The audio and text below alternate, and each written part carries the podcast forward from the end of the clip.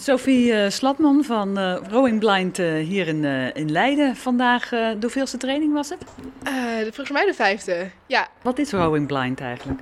Blind is eigenlijk een manier waarbij we de roeisport heel toegankelijk willen maken voor mensen met een visuele beperking.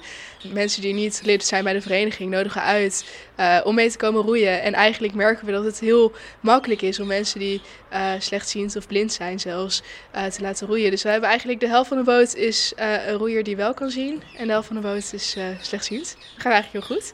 En dan komen ze acht keer en ja, kun je in acht keer leren roeien zeg maar? Nou, het gaat verrassend goed. Roeien is echt een sport waarbij de eerste trainingen gaat het al heel snel heel goed. En eigenlijk kun je zo vaak doorgaan en je kan altijd verbetering. Bijvoorbeeld bij roeiers op de Olympische Spelen zijn er nog steeds verbeterpunten. Maar het is zo leuk dat het al na één training, na twee trainingen merk je het verschil al heel snel. En ja, dat bouw je gewoon op met z'n allen. Wat is er verder voor aanpassing nodig?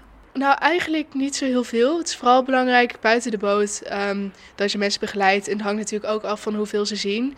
Uh, naar de kleedkamer toe, om de boot te gaan pakken, om de riemen te pakken. Maar eenmaal in de boot, dus bij de boot met instappen, dat is ook wel handig om mensen te begeleiden. Maar als iemand eenmaal in de boot zit, dan gaat eigenlijk vrijwel vanzelf. En er is wel, uh, sommige mensen vinden het heel fijn om een soort elastiekje op de riem te hebben. Dus eigenlijk dat ze voelen uh, op welke manier ze moeten draaien en of ze niet te ver doordraaien of uh, ver genoeg doordraaien. Maar dat is eigenlijk de enige aanpassing. Verder, de boot hoeft niet anders te zijn. Nee.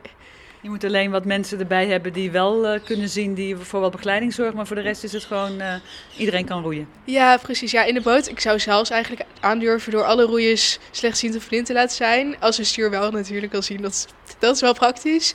Um, maar als je eenmaal in de boot zit, dan kun je prima met acht slechtzienden of met vier slechtzienden in dit geval roeien. Het is wel fijn om natuurlijk in het begin wel wat, uh, met wat meer ervaring in de boot te zitten om het op te pakken. Maar ja, op een gegeven moment gaat dat uh, heel goed.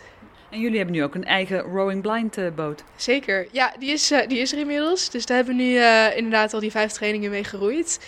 Um, en het bijzondere ook aan deze boot is dat hij natuurlijk voor Rowing Blind, boot, voor Rowing Blind is. Uh, en tegelijkertijd hebben we een skill opgeriggerd. Dat houdt in dat je aan, uh, per persoon twee riemen hebt.